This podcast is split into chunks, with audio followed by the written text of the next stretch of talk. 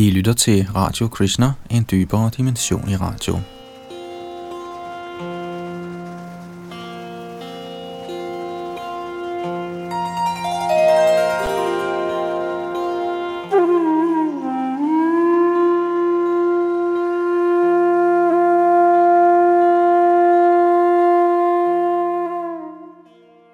Vi fortsætter vores gennemgang af Srimad Bhagavatam, hvor vi er nået frem til 10. bogs 60. 20. kapitel, der hedder Herren Krishna driller dronning Rukmini.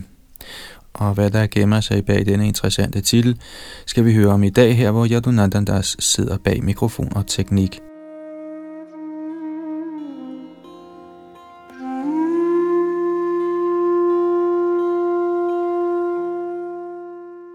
Tekst 1 Shri Badarayani sagde, en gang i selskab med sine tjenestepiger tjente dronning Rukmini personligt sin ægtemand, universets åndelige mester, ved at vifte ham, mens han slappede af på hendes seng.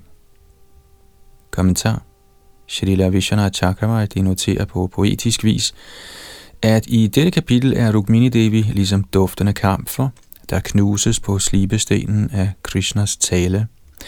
Med andre ord vil Rukminis fine kyske kvaliteter vise sig som resultat af Krishnas tilsyneladende ufølsomme ord, ligesom duften af kamfer kommer frem, når kamferkorn knuses på en slibesten.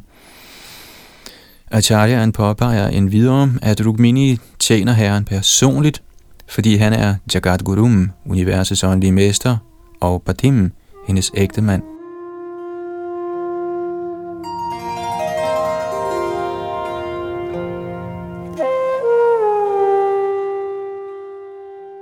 Tekst 2 Guddoms ufødte person, den højeste hersker, der skaber, opretholder og derpå fortærer dette univers ganske enkelt som sin leg, lod sig føde blandt jarduerne for at bevare sine egne love. Kommentar Som udtalt i Shrimad Bhagavatams 6. bog, 6.3.19, Dharmang tu sakshat bhagavat pranitam. Religion er den lov, Gud har fastsat. Ordet setu betyder en afgrænsning eller grænse, som i tilfældet med et dige. Jord bliver ophobet på begge sider af en flod eller kanal, sådan at vandet ikke afviger fra sin vej. Ligeledes fastsætter Gud love, sådan at mennesker, der følger dem roligt, kan gøre fremskridt på vej hjem til guddommen. Disse love, der skal guide menneskelig adfærd, kaldes også sedu. En yderligere bemærkning om ordet sedu Jord, der ophobes for at adskille stykker af landbrugsjord eller for at danne en vej eller bro, kaldes også sedu. I 9. bog bliver ordet sedu således brugt om den bro, herren Ramchandra byggede over til Sri Lanka. Siden Guds love kan fungere som en bro, der tager os fra materielt liv til befriet åndeligt liv, bliver brugen af denne yderligere betydning af ordet sedu helt klart beriget her.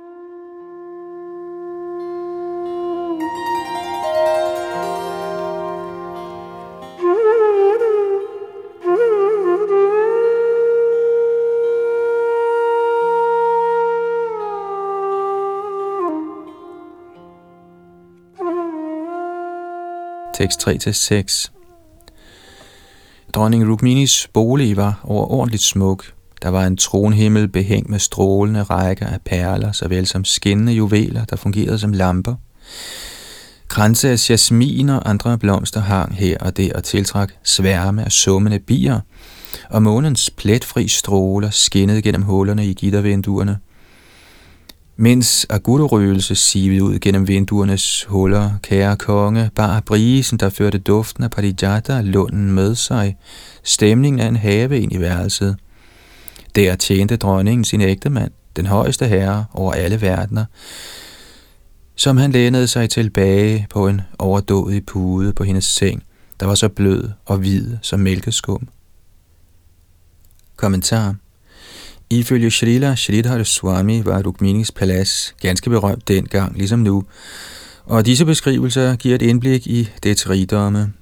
Srila Vishwanath Chakravarti tilføjer, at ordet Amalai i dette vers også kan læses som Arunai, der ville betyde, at da dette tidsfordriv fandt sted, var månen netop stået op og badede hele paladset i behageligt måneskin.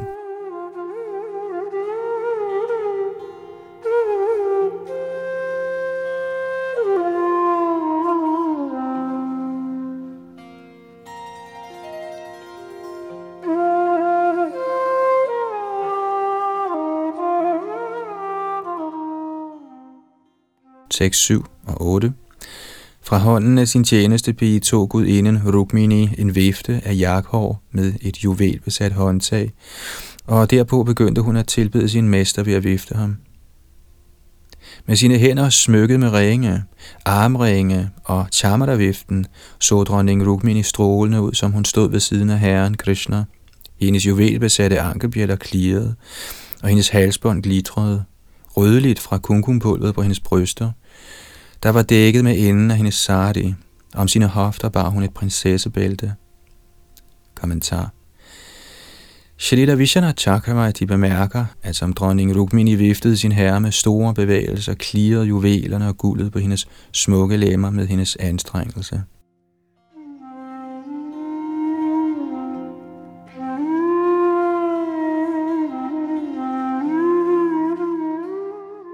Tekst 9 som han betragtede hende, selve lykkens gudinde, der kun begærer ham, smilte herren Krishna.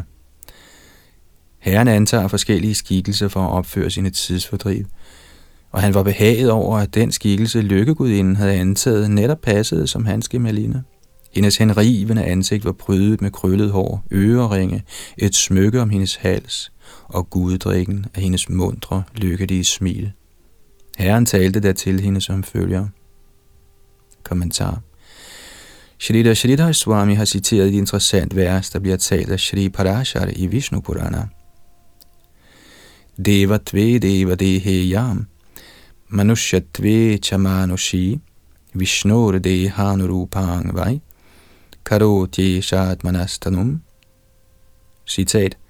Når Herren viser sig som halvgud, tager hun, altså lykkens gudinde, formen af en halvgudinde, og når han viser sig som menneske, tager hun en menneskelignende skikkelse. Således passer den krop, hun antager, til den herren Vishnu antager. Citat slut. Sri Vishana Chakravarti tilføjer, at ligesom Krishna er smukkere end selv herren over Vaikuntha, er Krishnas gemaline Rukmini Devi endnu mere tiltrækkende end lykkegudinden i Vaikunthas verden.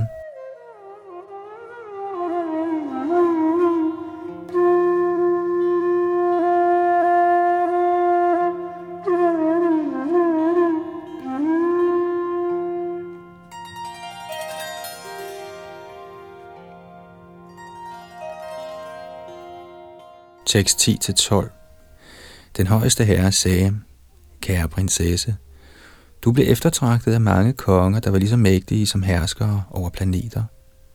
De var alle i høj grad begavede med politisk indflydelse, rigdom, skønhed, gavmildhed og fysisk styrke.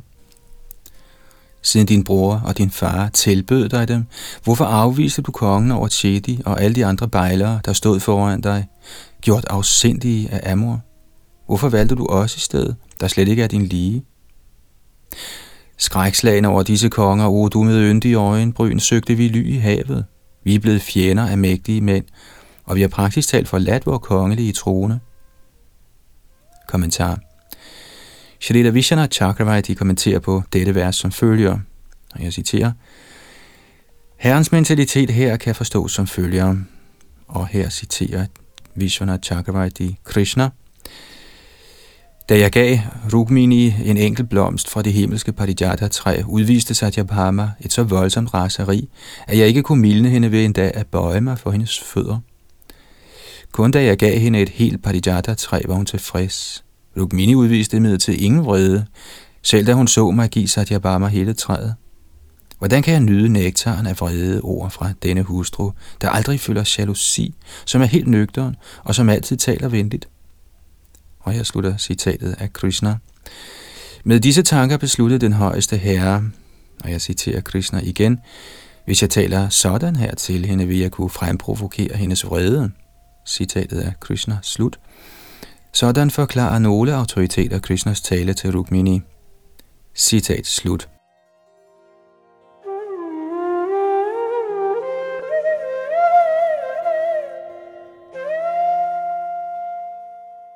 Ifølge Acharyaen tilkendegiver ordene Valavadbhi Kritadveshan Praya her, at Herren Krishna modsatte sig i næsten alle de samtidige konger under sin inkarnation, og viste kun velvilje mod nogle få, såsom pandavarerne og lojale medlemmer af hans dynasti. Naturligvis som der står i begyndelsen af 10. bog, viste Krishna sig især fordi jorden var overbebyrdet af utallige falske konger, og han ville fjerne denne byrde. Endeligt påpeger Shrita Vishana Chakravarti, at ordet Tjakta Nripasanam, det vil sige opgivende kongetronen, indikerer, at da Krishna havde dræbt Kangs, gav han ydmygt kongetronen til sin bedstefar Udasen, på trods af, at herren selv var berettiget til den.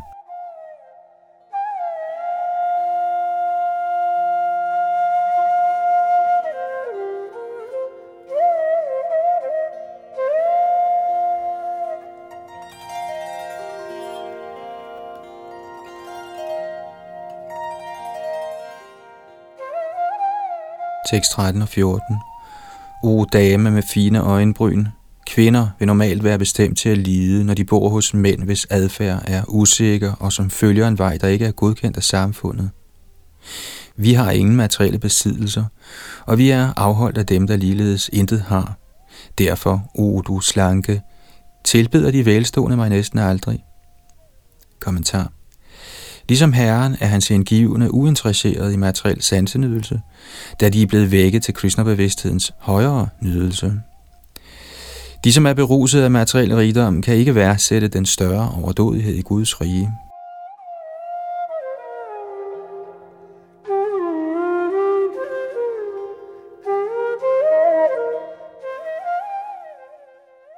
Tekst 15 Ægteskab og venskab er passende mellem to personer, der står lige med hensyn til rigdom, fødsel, indflydelse, fysisk udseende og evne til godt afkom, men aldrig mellem en højere og en lavere. Kommentar. Personer af højere og lavere kvaliteter kan leve sammen i et forhold som herre og tjenere, eller lærer og elev, men ægteskab og venskab er kun passende mellem personer af samme status. Når ordet bhava bruges i ægteskabelig sammenhæng, indikerer det, at et par skal have samme evne til at frembringe godt afkom. Krishna fremstiller her sig selv som materielt ukvalificeret. Faktisk har Herren ingen materielle kvaliteter. Han lever i ren åndelig væren. Således er alle Herrens overdådigheder evige og ikke af den overfladiske værslige slags.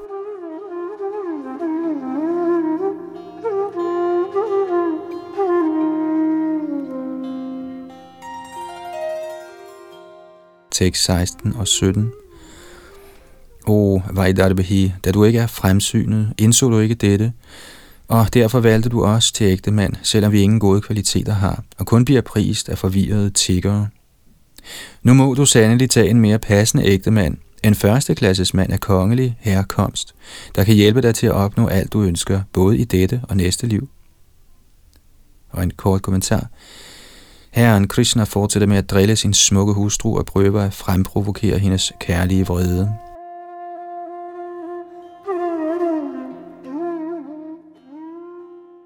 Tekst 18-24 Konger som Shishupal, Shalva, Jarasand og Dandavakra hader mig alle sammen.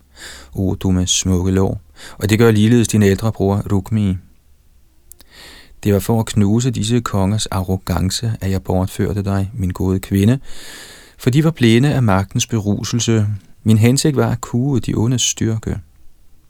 Vi er ligeglade med hustruer, børn og velstand. Altid tilfredse i os selv arbejder vi ikke for læme og hjem, men som et lys bevidner vi kun. Shukadev Goswami sagde, Rukmini havde troet, at hun var specielt elsket af Herren, fordi han aldrig forlod hendes selskab – ved at fortælle hende disse ting, besejrede han hendes stolthed, og så holdt han op med at tale. Gud inden Rukmini havde aldrig før hørt den slags ubehageligheder fra sine elskede, herren over kosmiske regenter, og hun blev bange. En skælven opstod i hendes hjerte, og i voldsom angst begyndte hun at græde. Med sin bløde fod, der strålede med det rødlige skær fra hendes negle, krassede hun gulvet, og tårer, der var mørke af hendes sminke, faldt på hendes kunkumrøde bryster. Der stod hun med ansigtet nedad og stemmen grådkvalt af ekstrem sorg. Rukmini sind var overvældet af ulykke, frygt og sorg. Hendes armringe faldt af, og hendes vifte faldt til jorden. I sin forvirring besvimede hun pludselig med håret spredt over det hele. som hendes læme faldt til jorden, ligesom en plante, der bliver blæst omkuld af vinden. Kommentar I sit chok over Krishnas ord var Rukmini ude af stand til at forstå, at herren kun drillede, og således udviste hun sorgens ekstatiske symptomer, som Srila Vishwanath Chakravarti karakteriserer som sattvika ekstaser, der strækker sig fra at blive lammet til opløsning.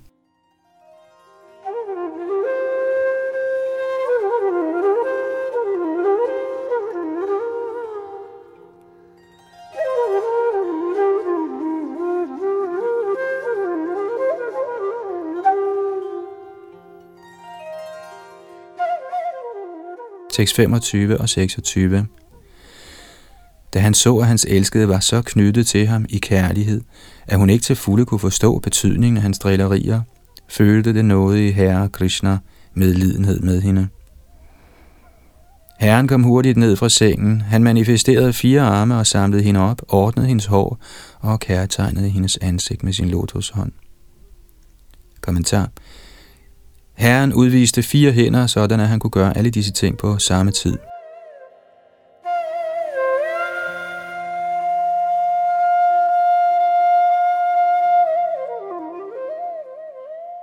Tekst 27-29 Den højeste herre, der er sine hengivnes mål, tørrede hendes tårerfyldte øjne og hendes bryster, der var stænket med tårer af sorg, og omfavnede sin kyske hustru, der kun begærede ham o konge.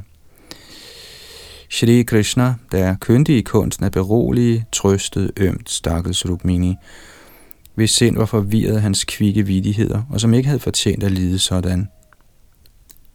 Den højeste herre sagde, O Vaidarbhi, vær ikke vred på mig. Jeg ved, du er mig fuldstændig hengiven. Jeg talte kun i spøj, kære dame, fordi jeg ville høre, hvad du ville sige. Kommentar.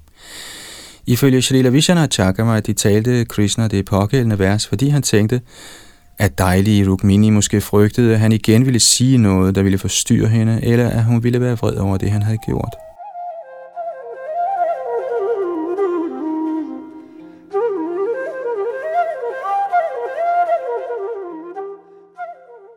Tekst 30 Jeg ønskede desuden at se dit ansigt med dets læber skælvende i raseri, de rødlige hjørner af dine øjne kastende sideblikke og linjen af dine smukke øjenbryn rynke sig i vrede. Kommentar. Shrita Vishwanath Chakravarti forklarer her, at herrens rene hengivne almindeligvis ved herrens transnatale ønske gengælder ham på en måde, så de tilfredsstiller hans åndelige ønsker. Men Rukminis kærlighed var så stærk, at hendes unikke stemning dominerede i denne situation, og således besvimede hun og faldt til jorden snarere end at blive vred. Dette gjorde dog langt fra Krishna utilfreds. Snarere øgede hun hans transcendentale henrykkelse ved at udvise sin altomfattende kærlighed til ham.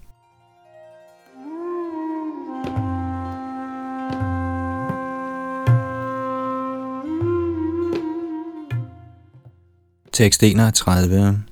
Den største glæde, værslige husholdere kan nyde hjemme, er spøge med deres elskede hustruer, du, min kære, forskræmte og temperamentsfulde. Kommentar. Ordet Parimi tilkendegiver en vred, lidenskabelig og temperamentsfuld kvinde. Siden yndige Rukmini ikke blev vred trods al provokation, taler Herren stadig spøgefuldt.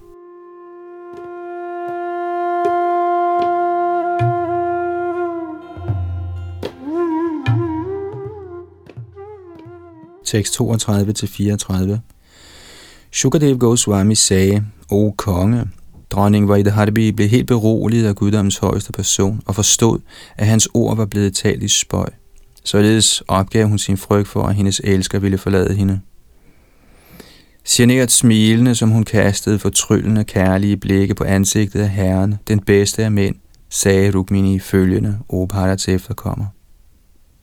Shri Rukmini sagde, Faktisk er det, du har sagt, sandt, o du lotusøjet. Øh, jeg er helt sikkert uegnet til guddommens mægtige person.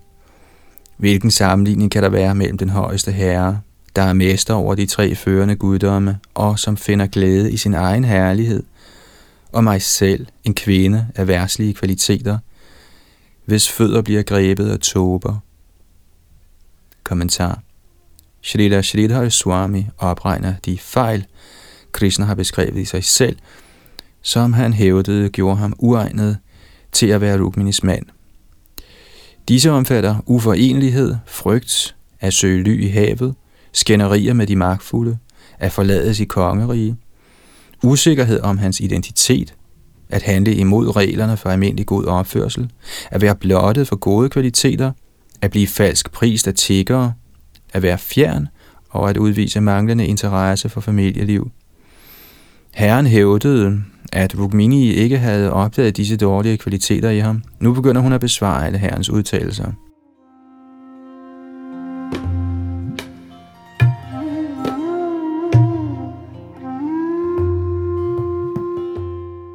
Først besvarer hun Shri Krishnas udtalelse i tekst 11 i dette kapitel, Gasman no vavrishe saman, der betyder, hvorfor valgte du os, der ikke er der jævnbyrdige? Her siger Shrimati Rukmini Devi, at hun og Krishna så sandelig ikke er jævnbyrdige, for ingen kan være på niveau med den højeste herre. Shrita Vishana Chakravarti påpeger en videre, at Rukmini i sin ekstreme ydmyghed identificerer sig selv med herrens ydre energi, der faktisk er hendes ekspansion, eftersom Rukmini er lykkens gudinde.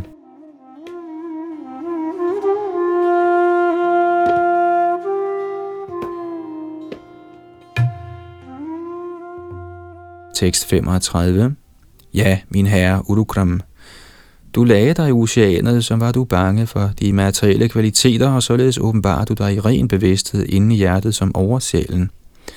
Du kæmper altid mod de tåbelige materielle sanser, og faktisk forkaster selv dine tjenere og privilegiet af kongelig magt, der fører til uvidenhedens blindhed.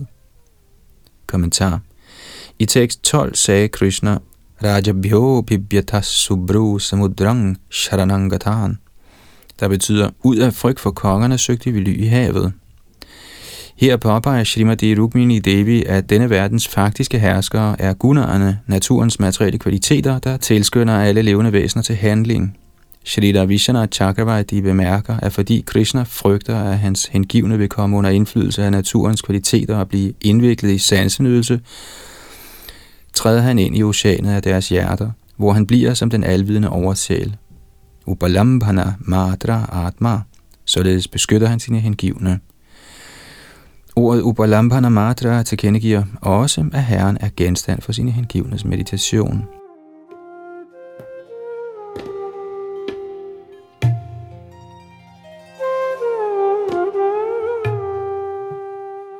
I tekst 12 sagde Krishna også, Balabadabhi Kritadveshan, der betyder, vi blev fjender af de kraftfulde. Her påpeger Srimati Rukmini Devi, at det er de materielle sanser, der faktisk er kraftfulde i denne verden. Den højeste herre har taget kampen op mod sansenydelse i hans hengivne, og således prøver han konstant at hjælpe dem i deres kamp for åndelig renhed. Når de hengivne bliver fri for uønskede materielle vaner, viser Herren sig for dem, og der bliver det evige kærlige forhold mellem Herren og hans hengivne et uigenkaldeligt faktum. I samme vers udtalte Krishna Tjakta Ripasanam, eller vi frasager os den kongelige trone. Men her bemærker Srimati Rukmini Devi, at positionen af politisk overlegenhed i denne verden normalt fører såkaldt magtfulde ledere ind i mørke og blindhed. Som man siger, magt korrumperer, således har selv herrens kære tjenere en tilbøjelighed til at undgå politiske intriger og magtpolitik. Herren selv, der er helt tilfreds i sin egen åndelige lyksalighed, ville næppe være interesseret i at beklæde værtslige politiske stillinger. Således fortolker Srimati Rukmini Devi korrekt herrens handlinger som bevis på hans uovertrufne transnatale natur.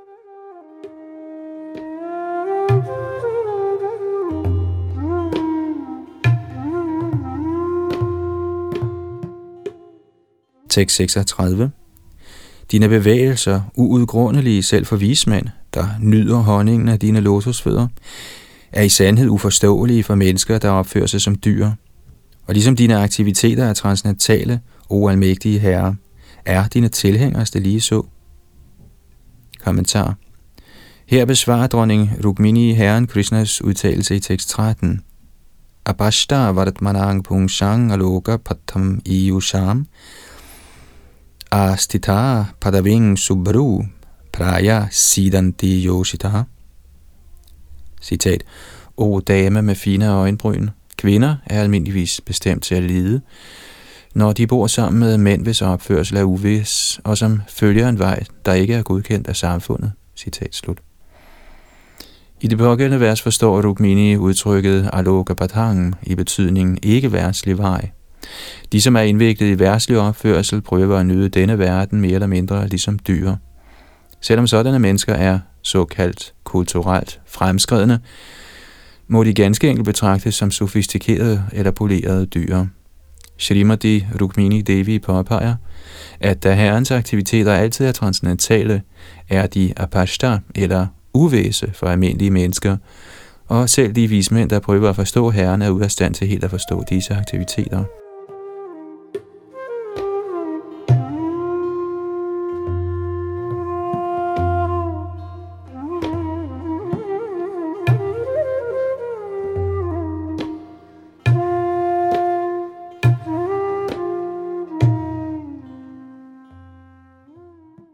37.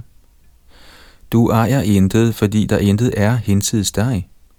Selv de store nydere af gaver, Brahma og andre halvguder, giver dig gaver. De, som er blinde af deres velstand og opslugt af at tilfredsstille deres sanser, ser ikke, at du kommer i skikkelse af døden. Men for guderne, der nyder gaver, er du den mest kære, ligesom de er for dig. Kommentar. Her besvarer Shrimati Rukmini Devi Krishnas udtalelse i tekst 14. Niskinchana vayangs vasan niskinchana jana priya tasmat prayena nahyadhya mang bhajanti sumadhyame. Citat, vi har ingen materielle besiddelser, og vi er afholdt af dem, der ligeledes intet har.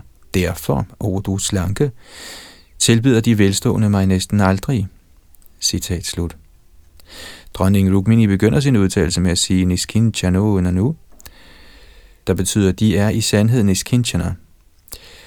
Ordet kinchana betyder noget, og forstavelsen nir, eller som den viser sig her, nish, indikerer negation. Således er den almindelige betydning af niskinchana en, som ikke har noget, eller med andre ord en, som intet ejer. Men i det pågældende vers udtaler dronning Rukmini, at Krishna såkaldt intet ejer. Ikke fordi han er fattig, men fordi han selv er alting. Med andre ord, fordi Krishna er den absolute sandhed, er alt, som eksisterer inde i ham. Der findes ingen anden ting, eller et eller andet uden for herrens eksistens, som han kan eje. For eksempel kan en mand eje et hus, en bil, et barn eller penge, men disse ting bliver ikke til manden, de eksisterer uden for ham. Vi siger, at han ejer dem, forstået på den måde, at han behersker dem, men Herren ikke alene hersker over sin skabelse, hans skabelse eksisterer i virkeligheden inde i ham. Der er intet uden for ham, som han kan eje på den måde, som vi ejer ydre objekter.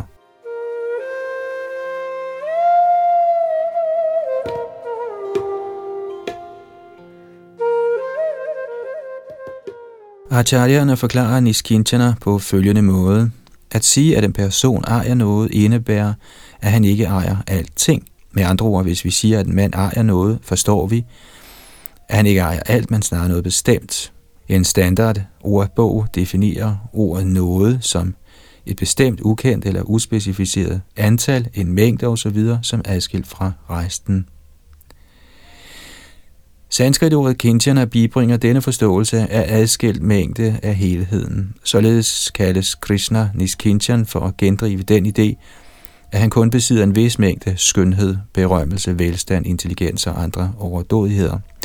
Snarere besidder han ubegrænset skønhed, ubegrænset intelligens, ubegrænset velstand osv. Det er fordi han er den absolute sandhed. Srila Prabhupada begynder sin indledning til Srimad Bhagavatams første bog, del 1, med følgende udtalelse, der er ganske relevant for vores nuværende diskussion. Og jeg citerer, Opfattelsen af Gud og opfattelsen af den absolute sandhed er ikke på samme niveau. Srimad Bhagavatam sigter til den absolute sandhed. Opfattelsen af Gud peger på herskeren, hvorimod opfattelsen af den absolute sandhed peger på summum bonum, eller alle energiers endelige kilde. Citat slut. Her berører Shalina Prabhupada en fundamental filosofisk pointe. Gud defineres almindeligvis som det højeste væsen, og ordbogen definerer højeste som 1. Højst i rang, magt, autoritet osv. 2. Højst i kvalitet, bedrift, ydelse osv. 3. Højst i grad. Og 4. Endelig, ultimativ. Ingen af disse definitioner peger i tilstrækkelig grad på absolut eksistens. Man kan for eksempel sige, at en bestemt borger er højst velstående, forstået på den måde, at han er mere velstående end nogen anden borger. Eller vi kan omtale højesteret som landets højeste retsinstans, selvom den selvfølgelig ikke besidder absolut autoritet i alle politiske og sociale anlægner, siden den på disse områder deler autoriteten med lovgivningsmagten. Med andre ord indikerer ordet højeste den bedste i et hierarki, og således kan det højeste væsen forstås som blot den bedste eller største af alle væsener, men ikke som selve kilden til alle andre væsener, og sågar til alt, der er til. Således peger Srila Prabhupada specifikt på, at opfattelsen af den absolute sandhed Krishna er højere end opfattelsen af det højeste væsen, og denne pointe er afgørende for en klar forståelse af Vaishnava-filosofi.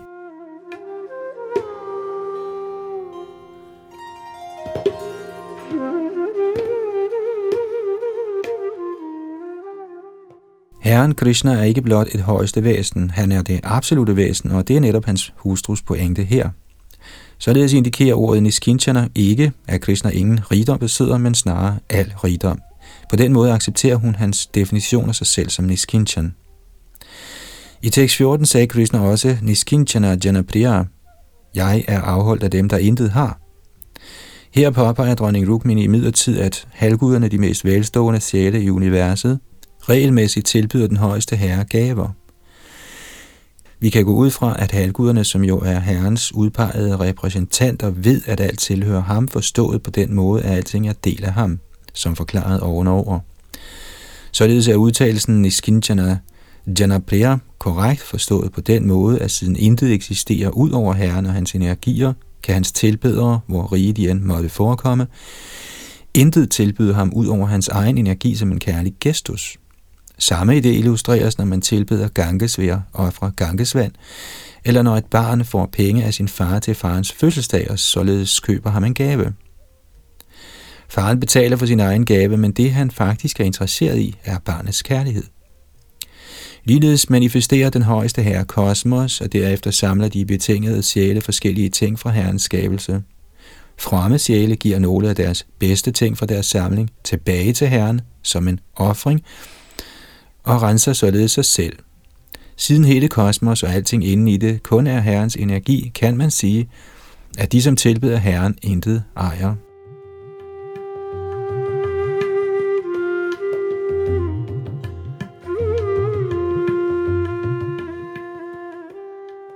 Sagt på en mere konventionel måde, folk, der er stolte over deres store rigdom, bøjer sig ikke for Gud.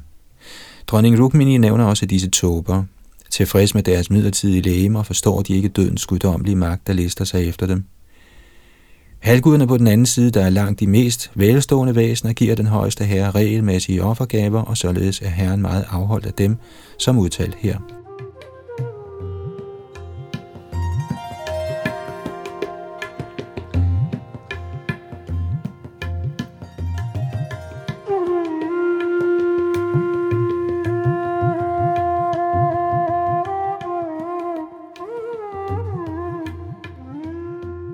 Tekst 38. Du er læmliggørelsen af alle menneskelige mål, og er selv livets endelige mål, med et ønske om at opnå dig, o almægtige Herre. Omgiver intelligente personer alt andet. Det er de, som er dit samvær værdige, ikke mænd og kvinder, der er opslugt af den glæde og sorg, der er resultatet af deres gensidige begær. Kommentar her gendriver dronning Rukmini Krishnas udtalelse i tekst 15. Yayoratma samangvittam janamaishvarya kratir bhava tayor vivahu maitricha nottamadhamayo kvachet Citat. Ægteskab og venskab er passende mellem to personer, der står lige, hvad angår rigdom, fødsel, indflydelse, fysisk udseende og evne til godt afkom, men aldrig mellem en højere og en lavere. Citat slut. Faktisk er kun de, som har opgivet alle sådanne materielle begreber om sansenydelse og som udelukkende har slået sig på Herrens kærlige tjeneste, forstå, hvem deres virkelige ven og ledsager er. Herren Shri Krishna i egen person.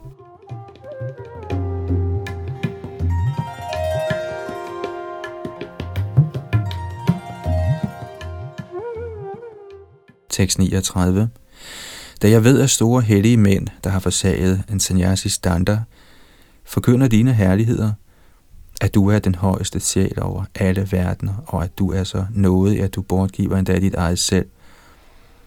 Vælger jeg dig som min ægte mand og afviser Brahma, Shiva og himlens herskere, hvis aspirationer alle bliver forpurret i kraft af tiden, der fødes for dine øjenbryn. Kommentar dette er dronning Rukminis gendrivelse af Krishnas udtalelse i tekst 16. Der sagde Krishna, Vikshubhi slagita mudha, jeg bliver forhærliget af tiggere. Men dronning Rukmini påpeger, at disse såkaldte tiggere faktisk er vismænd på Paramahansa-stadiet. siger, der har nået det højeste niveau af åndelige fremskridt, og således har opgivet en sannyasis stav.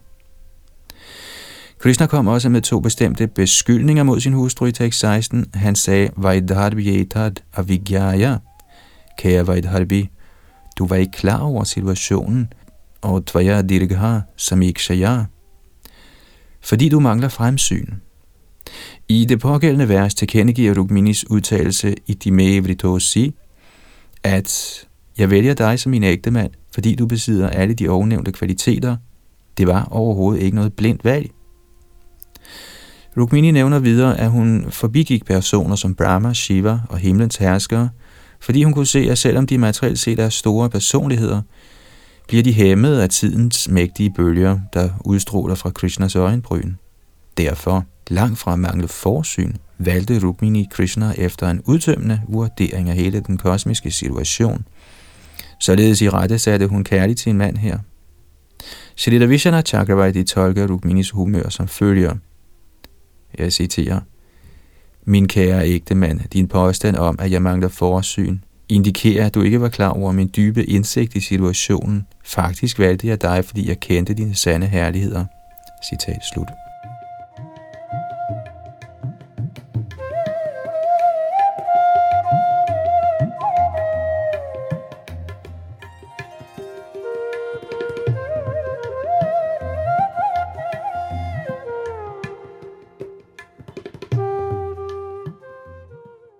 Tekst 40. Min herre, ligesom en løve jager mindre dyr på flugt for at gøre krav på sit retmæssige bytte, jo du de forsamlede konger på flugt med den rungende klang fra din shalangabue, og gjorde derefter krav på mig, din retmæssige andel. Således er det lutter tåbelighed, kære Gadagraj, når du siger, at du søgte ly i havet i frygt for disse konger.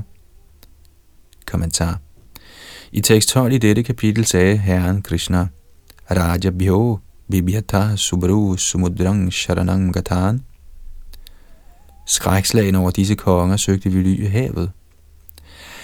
Ifølge acharyerne fremprovokerede Krishna til sidst Rukminis vrede ved at forhærlige andre mænd, der kunne have været hendes ægte mand. Og således fortæller hun ham her i et forstyrret lune, at hun ikke er uvidende, men snarere, at han har talt tåbeligt. Hun siger, Ligesom en løve bortførte du mig i disse kongers tilstedeværelse og drev dem på flugt med din shatanga bue. Så det er ganske enkelt tåbeligt at sige, at du i frygt for disse samme konger opsøgte havet. Srila Vishwanath Chakravarti siger, at som dronning Rukmini talte disse ord, rynkede hun panden og kastede herren vrede sideblikke.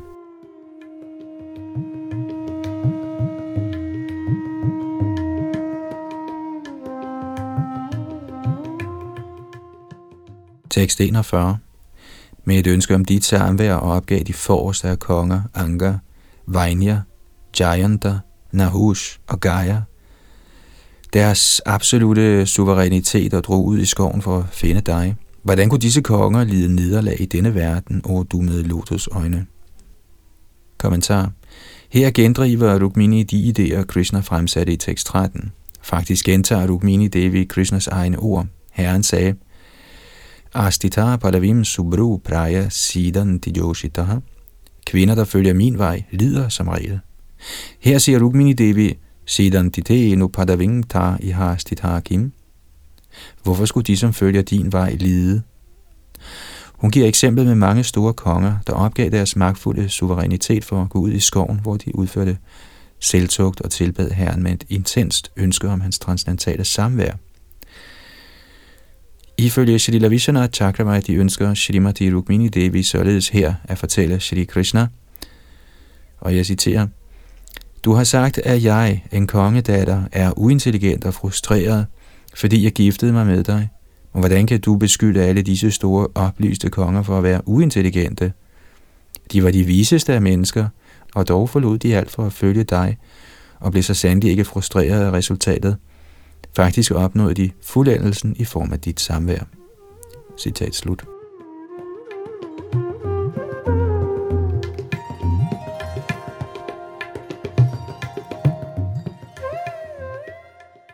Tekst 42 Dine lotusfødders duft, der bliver forhærliget af store helgener, skænker folk befrielse og er bolig for Gud inden Lakshmi. Hvilken kvinde ville søge ly hos nogen anden mand efter at have nydt den duft? Siden du er bolig for transcendentale kvaliteter, hvilken dødelig kvinde, der har indsigten til at udskille sin egen sande interesse, ville lade hånd om den duft og i stedet sætte sin lid til nogen, der altid er underlagt skrækkelig frygt. Kommentar. I tekst 16 hævdede herren Krishna, at han var Gunayadhina, blottet for alle gode kvaliteter. For at gendrive denne påstand, udtaler den hengivne Rukmini her, at herren er Gunalaya, bolig for alle gode kvaliteter. På et enkelt øjeblik kan denne verdens såkaldt stærke mænd blive reduceret til ren hjælpeløshed og forvirring. Ja, destruktion er den uundgåelige skæbne for alle mægtige, mandige læmer. Herren har imidlertid en evig åndelig krop, der er almægtig og ubegrænset smuk. Og således kunne man spørge, som dronning Rukmini gør her, hvordan nogen forstandig, oplyst kvinde kunne søge ly hos nogen anden end den højeste herre, Krishna.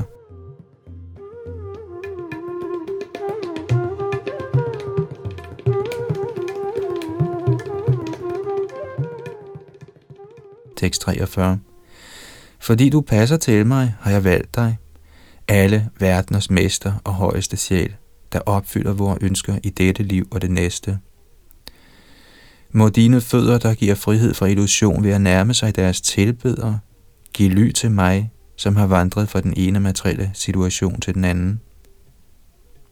Kommentar en alternativ læsning af ordet stribhi er shrutibhi, og i så tilfælde er den idé, Rukmini udtrykker, denne, citat, jeg har været forvirret over at høre fra forskellige religiøse skrifter om utallige ritualer og ceremonier med deres løfter om værtslige resultater. Citat slut. Shrita Siddhar Swami giver den forklaring, mens Shrita Jiv Goswami og Shrita Vishwanath Chakravarti giver en yderligere idé, som Rukmini måtte udtrykke med ordet Shrutibhi. Citat. Min kære herre Krishna, jeg var forvirret af at høre om dine forskellige inkarnationer, jeg hørte, at da du nedsteg som Ram, forlod du din hustru Sita, og at du i dette liv forlod gopierne. Således var jeg forvirret. Citat slut. Det forstås, at Srimati Rukmini Devi er herren Krishnas evigt befriede gemalinde, men i disse vers spiller hun ydmygt rollen af en dødelig kvinde, der søger ly hos den højeste herre.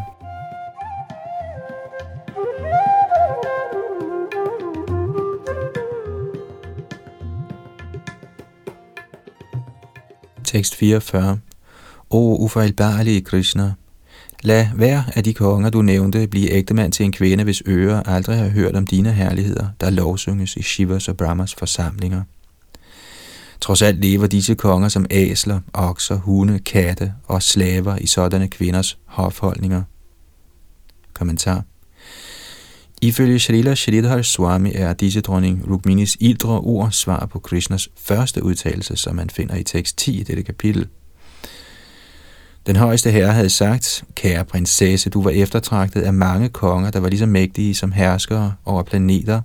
De var rigeligt begavet med politisk indflydelse, velstand, skønhed, gavmildhed og fysisk styrke. Ifølge Sharidhar Swami taler dronning Rukmini her med vrede og retter en løftet pegefinger mod herren.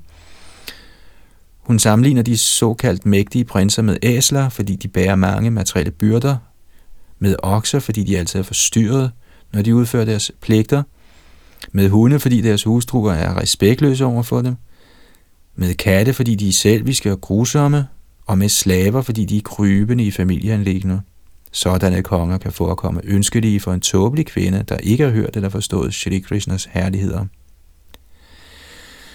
Shrita Vishana Chakravarti tilføjer, at sådanne konger er ligesom æsler, fordi deres hustruer under tiden sparker dem, ligesom hunde, fordi de opfører sig fjendtligt over for fremmede for at beskytte deres hjem, og ligesom katte, fordi de spiser de levninger, deres hustruer har efterladt.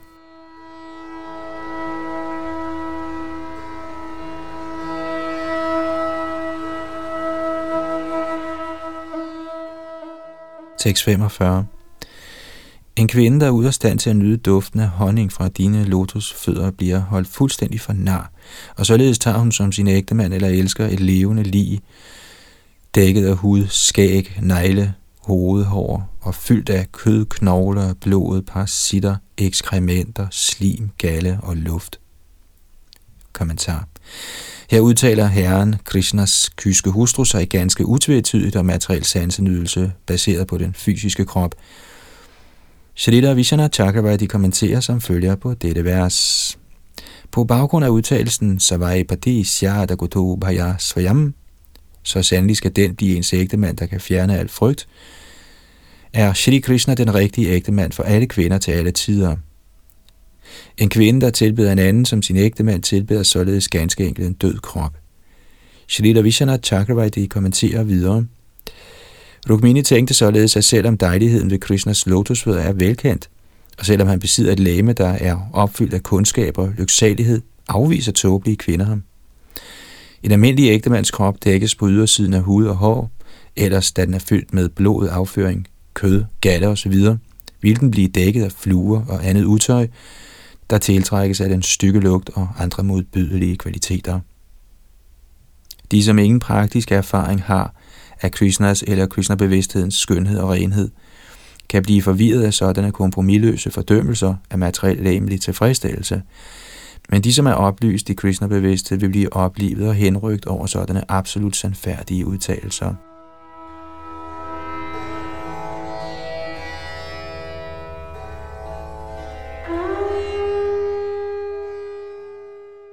Tekst 46 O du lotusøjet, Selvom du er tilfreds inde i dig selv og således sjældent vender din opmærksomhed mod mig, velsign mig venligst med vedvarende kærlighed til dine lotusfødder. Det er når du antager en overvægt af lidenskab for at manifestere universet, at du kaster dit blik på mig og således viser mig, hvad der i sandhed er din største nåde. Kommentar I tekst 20 i dette kapitel sagde Krishna, da vi altid er tilfreds inden i os selv, er vi ligeglade med hustruer, børn og velstand. Her svarer Rukmini Devi ydmygt, Ja, du finder glæde inde i dig selv og ser derfor sjældent på mig. I den forbindelse gør Srila Vishanath Chakravarti opmærksom på, at Krishna allerede har udtalt sin kærlighed til Rukmini i kapitel 53, tekst 2. Tataham abitachito nidrang chanalabhe nishi. Jeg tænker også på hende, og det er i så høj grad, at jeg ikke kan sove om natten. Krishna er tilfreds ind i sig selv, og hvis vi husker, at Srimati Rukmini Devi er hans indre kraft, kan vi forstå, at hans kærlighedsaffære med hende er udtryk for hans rene åndelige lykke. Her identificerer dronning Rukmini sig imidlertid ydmygt med herrens ydre energi. Der er hendes ekspansion. Derfor siger hun, Selvom du kun sjældent ser på mig, Gør du det, når du er reddet til at manifestere det materielle univers, og således begynder at arbejde gennem lidenskabens materielle kvalitet, der er din kraft. På den måde viser du mig din største nåde. Således forklarer Charya Vishwanath, at Gud ene Rukminis udtalelse kan forstås på to måder, og Vaisnavarerne, der nøje har forstået filosofien om Krishna fra de ægte acharyaer, nyder ganske enkelt disse kærlighedsaffærer mellem Herren og hans ophøjede hengivne.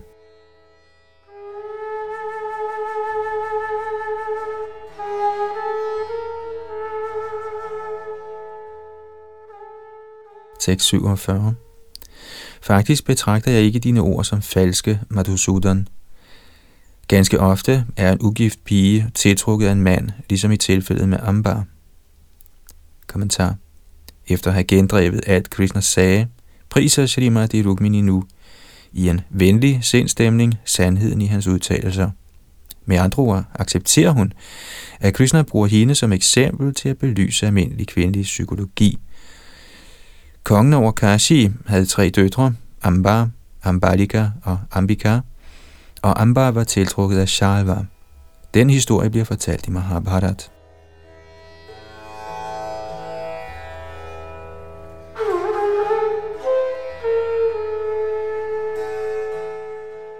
Tekst 48-51 En promiskuøs kvinde længes altid efter nye elskere, selvom hun er gift. En intelligent mand bør ikke holde en sådan ukysk kvinde, for gør han det, mister han sit gode held både i dette og næste liv. Den højeste herre sagde, O hellige kvinde, o prinsesse, vi nejede dig kun, fordi vi ønskede at høre dig tale sådan. Ja, alt du har sagt som svar på mine ord, er helt sikkert sande.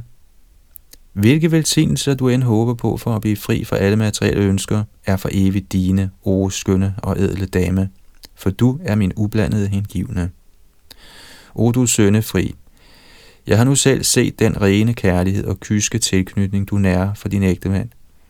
Selvom du blev rystet af mine ord, kunne dit sind ikke fjernes fra mig. Kommentar. Salila Vishana Chakravarti citerer følgende vers, der beskriver den rene kærlighed mellem Rukmini og Krishna. Sarvata dvangsarahitang satya bidvang yadbhava bandhanang yuno suprema parikirtita. Citat. Når det kærlige bånd mellem en ung mand og en ung kvinde aldrig kan brydes, selv når der er en hver grund til ødelæggelse af det forhold, siges tilknytningen mellem dem at være ren kærlighed. Citat slut. Det er naturen af de evige kærlighedsaffærer mellem Krishna og hans rene ægteskabelige omgangsfælder.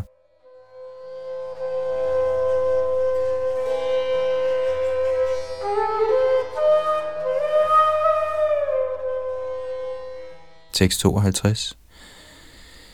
Selvom jeg besidder evnen til at skænke åndelig befrielse, tilbeder løsne personer mig med boet og løfter for at få mine velsignelser til deres værtslige familieliv. Sådanne mennesker er vildledt af min illusionskraft. Kommentar. Ordet Dambadje indikerer forholdet mellem mand og hustru.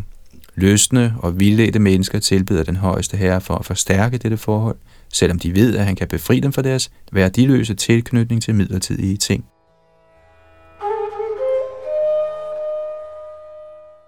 Tekst 53 O højeste reservoir for kærlighed, uheldige er de, der efter at have opnået mig, herren over både befrielse og materiel rigdom, kun længes efter materielle skatte. Disse værslige opnåelser findes endda i helvede. Siden sådanne personer er besat af sansenydelse, er helvede passende sted for dem. Kommentar. De siger sig selv, at siden Krishna er kilden til al glæde og al rigdom, er han selv den højeste glæde og den rigeste. Derfor er vor virkelige selvinteresse altid at yde Krishna kærlig tjeneste. Som Prahlad Maharaj siger i Bhagavatam 7.531, Natevidu Svarta Gating Hivishnum, Citat, de uvidende ved ikke, at deres faktiske selvinteresse ligger i at opnå den højeste herre Vishnu, Krishna. Citat slut. Ifølge Salila Vishana Chakravarti kan man let opnå kvindelig omgang og andre sanselige glæder selv i helvede. Vi har den praktiske erfaring, at selv skabninger som svin, hunde og duer har rigelig lejlighed til at nyde sex.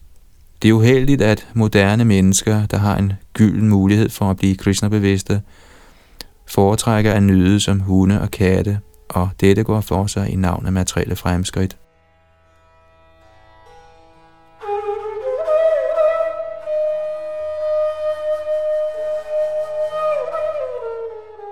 Tekst 54 Heldigvis, o du husets frue, har du altid ydet mig trofast hengiven tjeneste, der befrier en fra materiel tilværelse. Denne tjeneste er yderst vanskelig for de misundelige at yde, især for en kvinde, hvis hensigt er slette, der kun lever for at tilfredsstille sine læmelige behov og som hengiver sig til falskhed. Kommentar Srila Jiva Goswami rejser følgende spørgsmål. Siden hengiven tjeneste let skænker befrielse, er det da ikke muligt, at alle vil blive befriet, og verden således ikke længere vil eksistere?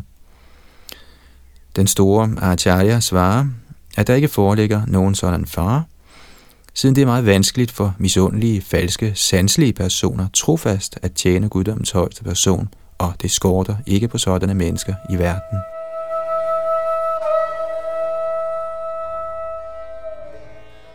Tekst 55 og 56 i ingen af mine paladser kan jeg finde en så kærlig hustru som du, o du højst respekteret. Da du skulle giftes, lod du hånd om alle kongerne, der var forsamlet for at søge din hånd, og kun fordi du havde hørt autoriserede fortællinger om mig, sendte du en bramin til mig med dit fortrolige budskab. Da din bror, der var blevet besejret i kamp og derefter vandsidet, senere blev dræbt under et hasardspil på dagen for Anirudhas bryllup, følte du udholdelig sorg, og alligevel på grund af frygt for at miste mig, sagde du ikke et ord. Med denne tavshed har du besejret mig. Kommentar Her peger Krishna på en begivenhed, der bliver beskrevet i næste kapitel. Således må Krishnas samtale med Rukmini have fundet sted efter Aniruddhas bryllup.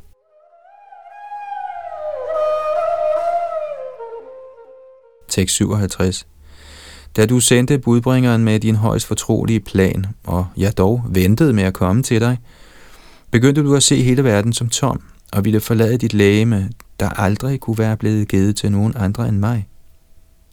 Må denne din storhed altid forblive med dig.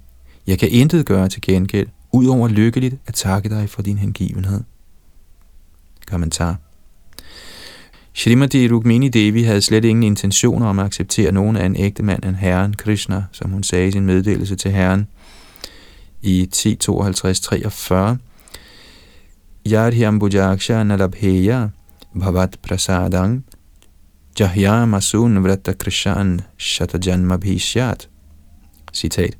Hvis ikke jeg kan opnå din nåde, vil jeg ganske enkelt opgive min vitale kraft, der vil være blevet svækket af den voldsomme selvtug, jeg vil udføre, så efter hundreder af liv og bestræbelse vil jeg måske opnå din nåde. Citat slut.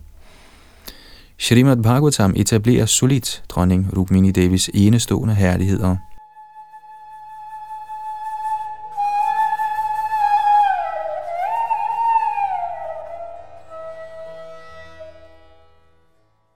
Tekst 58 Shukadev Goswami sagde, og på den måde nød Herren over universet, der altid er tilfreds i sig selv, sammen med lykkens gudinde, ved at tale med hende, som elskende gør, og efterlignede således menneskenes skikke. Kommentar Ordet vidambayan betyder efterligne og også latterliggøre. Herren handlede som en ægte mand af denne verden, men hans tidsfordriv er transnatale og udstiller den forvrængede natur af værtslige aktiviteter, der er rettet mod læmelig sansetilfredsstillelse.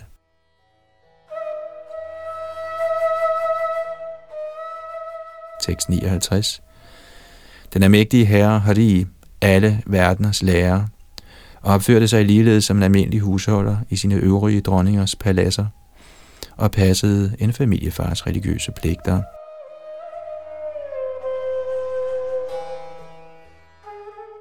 Således ender kommentarerne fra hans guddommelige nåde A.C. Bhaktivedanta Swami Prabhupads ydmyge tjenere, til Srimad Bhagavatams 10. bogs 60. 20. kapitel med titlen Herren Krishna driller dronning Rukmini. Her holder vi også for denne gang, og næste gang er det kapitel 61 her i 10. bog i Srimad Bhagavatam, og det kapitel hedder Herren Balaram dræber Rukmi. Bag mikrofon og teknik sad jeg Dunandan Das.